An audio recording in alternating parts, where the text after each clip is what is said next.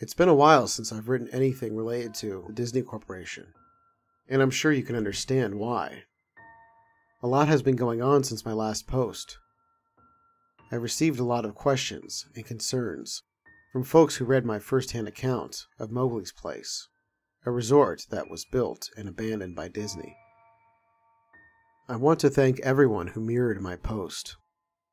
It's been taken down from a few places, mostly corporate sites that were easily leaned on by a larger power. However, for every nuked topic or disappearing blog post, it seems like a hundred more have popped up. This is something they'll have to face. There's no turning back for them. Not for me either. I'm definitely being followed. For the first month or two, I chalked it up to paranoia. Any casual glance or half smile in my direction set me off. Hair standing on the back of my neck and everything. The first one, or rather, the first one I was actually able to spot, was a telephone worker milling around my apartment complex. He was middle aged, doughy, dressed just as you'd expect, but something just seemed off about him. I couldn't place it, but I knew this wasn't just my imagination acting up. He was awkward and out of place, not somebody who was comfortable doing his routine job. I followed him around a corner, only to lose him there. When I turned back to go home, there he was, staring directly at me, but ten feet behind, expressionless and cold. Exploring? He asked. That was all he said, and there was an accusing tone to his voice. Tell me what blue collar phone jockey does that. I guess that's the worst part. Never feeling safe. Never feeling alone. That and the occasional Disney merchandise left somewhere for me to find. Little rubber Mickeys in the mailbox. A Disney Adventures magazine on my bookshelf. They hide little Mickeys everywhere. Three circles, one big, two small, in the silhouette of the famous Mickey Mouse's head. I've started keeping a running list of Mickeys I've found. Coffee cup rings on my coffee table, one big, two small. Colored glass bottles left on the doorstep, viewed from the top down, all red. Graffiti on the wall on my way to work. A huge earth, small sun and moon in the proper locations. They're everywhere. People have emailed me about this as well. If you repost anything, I have to say, you're going to start finding these son of a bitch outlines. I guarantee it. The best one by far, one that actually made me laugh because of the horror of it all, was a drawing in chalk next to my car. I was taken aback at first, walking through the parking garage, keeping an eye out for people following me. The outline seemed a perfect match for, well, a murder victim.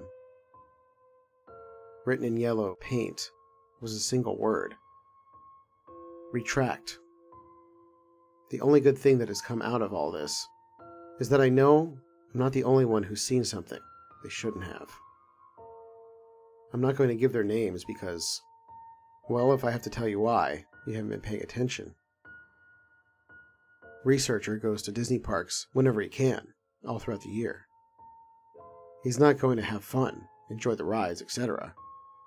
He's looking for the Gascots. There's been a long tradition, apparently, of people reporting strange patrons throughout the park. Silent, motionless, staring patrons of every age, shape, and size. Men and women, adults, children, and teens. All wearing Disney themed gas masks. Way back when, Disney would get tons of complaints about oddly dressed folks following others around the park. Folks who would then merge into crowds and disappear. Later on, the gas masks caused folks to draw other conclusions, and reports of possible terrorists and bombers started flowing. All those reports most likely went straight into the trash can. I know I can't find any sign of any such occasions reported on by the media. Although you should be aware of the fact Disney can pretty much control its press like no other. Researcher goes to the parks, talks to a few people, and tries not to draw any attention to himself. He'll just ask three or four families if they've seen his friend, who's wearing a funny mask.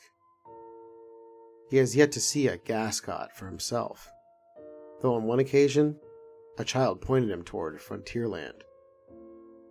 As he raced through the crowd, he heard a single voice ahead cry out, Mommy, I want a goofy air mask too. A fellow I'll call lifeguard worked in a Disney water park from 2001 through 2003. He stood at the top of a huge water slide and made sure none of the kids got too rowdy. He passed the kids through one at a time, telling them over and over again to be safe, keep their arms in, and so on. One day, as he tells it, this fat kid goes down the tube and doesn't come out the other end. He sent two or three kids after. The whole thing moves at a steady clip, so naturally you'd expect if the kid got stuck, the kids that followed him were stuck too. Not so. Only the big kid disappears. Everyone else comes out at the other end, cheering and splashing like nothing's wrong. Lifeguard shuts down the slide much to the aggravation of the kids waiting. Before he can go through any of Disney's strict procedures, splash! Kid finally comes out. Staff members pulled the kid out of the water. He sank like a stone when he hit, his skin already blue and his eyes wide. All he would say was, No face kids, and stop squeezing. the kid was okay, in case you're wondering. He got carted off to the medical center. When Lifeguard was told to open the slide back up, he made a big stink about how it clearly wasn't safe. Despite his complaints, he was threatened with firing and begrudgingly opened the slide again. From that point on, he kept a closer eye on the kids. Every so often, they'd come out in the wrong order. Never as stunned as the fat kid, but always with a vague look of concern a dreamy half stupor that seemed as if they were trying to figure out what was reality. They'd take on some water and choke a bit, and they'd never come back up to the ride again. I read his emails with the same sort of unease he might be feeling right now. I wanted him to share his own story, but in the end, he didn't want to expose himself that way. I can't say I blame him. Snow White which wasn't the actual role she played, was a character in the park. She had a nice tidbit for me. You know what happens when a costumed employee drops dead in his suit? Like, one second he's taking a picture with little Jimmy, and the next he's had a fatal stroke? A second costumed mascot in the area has to sit with the corpse on a curb or a bench and wait for a designated dry cleaner to arrive and cart the body away in a discreet manner. All the while, patrons have no idea they're sitting with a dead body for photo ops. Feel free to check your photo albums at this point. That was bad, but another fellow, janitor, went completely off the creepy charts. Disney World, and probably others, is built with a series of underground tunnels just below your feet. Three stories worth, Anything and everything you can imagine is down there for use of the employees. They're called utilidors, utility corridors. Basically, that's the reason you don't see characters out of place or janitors walking through the park. They pop in and out of hidden doors and travel a concealed town you're walking on top of. Janitor told me something that might be common knowledge, but was nonetheless news to me. Walt Disney had several apartments built into his parks. There's one above Cinderella's castle. There's one in the Pirates of the Caribbean ride. They're all over the place. More than that, there are nightclubs, a movie theater, a bowling alley, and much more. All behind doors built right into the whimsical facade you pass by without a second look. Club 33 is one such hidden area. If you have the cash to join the exclusive club, then you'll have access to it, and much more. Club 33 is a place where anything goes. Disney Co. calls these places dark zones, spots where the squeaky clean visage of Mickey Mouse gives way to drinking, drugs, and Yes, sex. Conversely, the rest of the park is the bright zone, with a few gray zone utilidors between. As far as janitor has said, it wasn't always that way. It was more of a slow decline and the gradual relaxation of social norms within that elite group. The reason he knows all this? You may have already guessed it. He's cleaned it. After a lengthy background check and a non disclosure form, Janitor moved up from a park attendant to one of the Dark Zone cleaning crew. Now, before you get some satanic human sacrifice vision in your head, Janitor saw nothing of the sort. Lots of empty alcohol bottles, yes. Used condoms scattered like deflated New Year's balloons, oh yeah. He cleaned up his share of blood, piss, and vomit. But it was all down to the unrestricted behavior of patrons, as opposed to any sort of cult behavior. At least that's how he sees it in retrospect. All that trash, that profane stuff, went into a furnace and mingled with the smoke of a quaint cottage's chimney. If you've been to Disney World, you've breathed ultra condensed sin. Backing up this information was Hammer. Hammer mailed me the old fashioned way, though I don't know how he got my home address. He sent me photocopies of work papers proving his employment, with the instruction to burn them when I was convinced, which I did gladly. Hammer worked around the Disney World Park, doing demolition and construction. At one point, he approached a superior regarding some strange construction plans. There was a wide rectangular area marked off on the blueprints, about the size of a supermarket. The area was left unnamed and only bore the words, Do not dig. Not only was his superior in the dark, but he was super purposely in the dark. He didn't want to talk about it, didn't want to know about it, and ended the conversation with this space unintentionally left blank. Hammer didn't get it. The area seemed a waste of space, and it was directly conflicting with the work his team had been given. He started poking around the area on his off time, finding only a derelict steel door and a great span of concrete just beyond. It was a supermarket's worth of blank gray floor. Soon after, Hammer started picking gascots out of the crowds. Unlike all other reports, the people, the things, would stand in full view of the guy. They'd cluster together in the distance, or they'd just be pressed against a wall when he turned a corner. He said they moved weird, like they were weak or injured, like a deer that's been run down by a hunter and can't flee anymore. The gas masks, the Disney character faces with filters jammed in, he noted that they seemed wet on the inside, like condensation on a car window. Tiny beads of water glimmered behind the glass, making it impossible for any of them to actually see. Probing further, Hammer started asking questions of anyone and everyone who had been working in the park for a decade or more. He hit dead ends throughout until he was directed to Ida, an elderly woman who worked in a restaurant on Main Street. She'd been there since way back, and though nobody had the balls to ask directly, everyone knew she had plenty of terrible stories to tell. Hammer asked about the empty space, then about the gas mask customers. And at first, he thought he would receive the same non answers he'd gotten so far. She was quiet, eerily quiet. Room zero, she croaked. A single shaking hand placed on her cheek as if she were a little girl fearing her father's punishment. She didn't meet the man's gaze for the entire conversation. Room Zero, as it turned out, was yet another hidden room, just like the apartments in Club 33.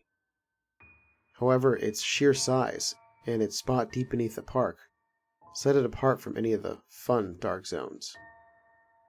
It was a bomb shelter.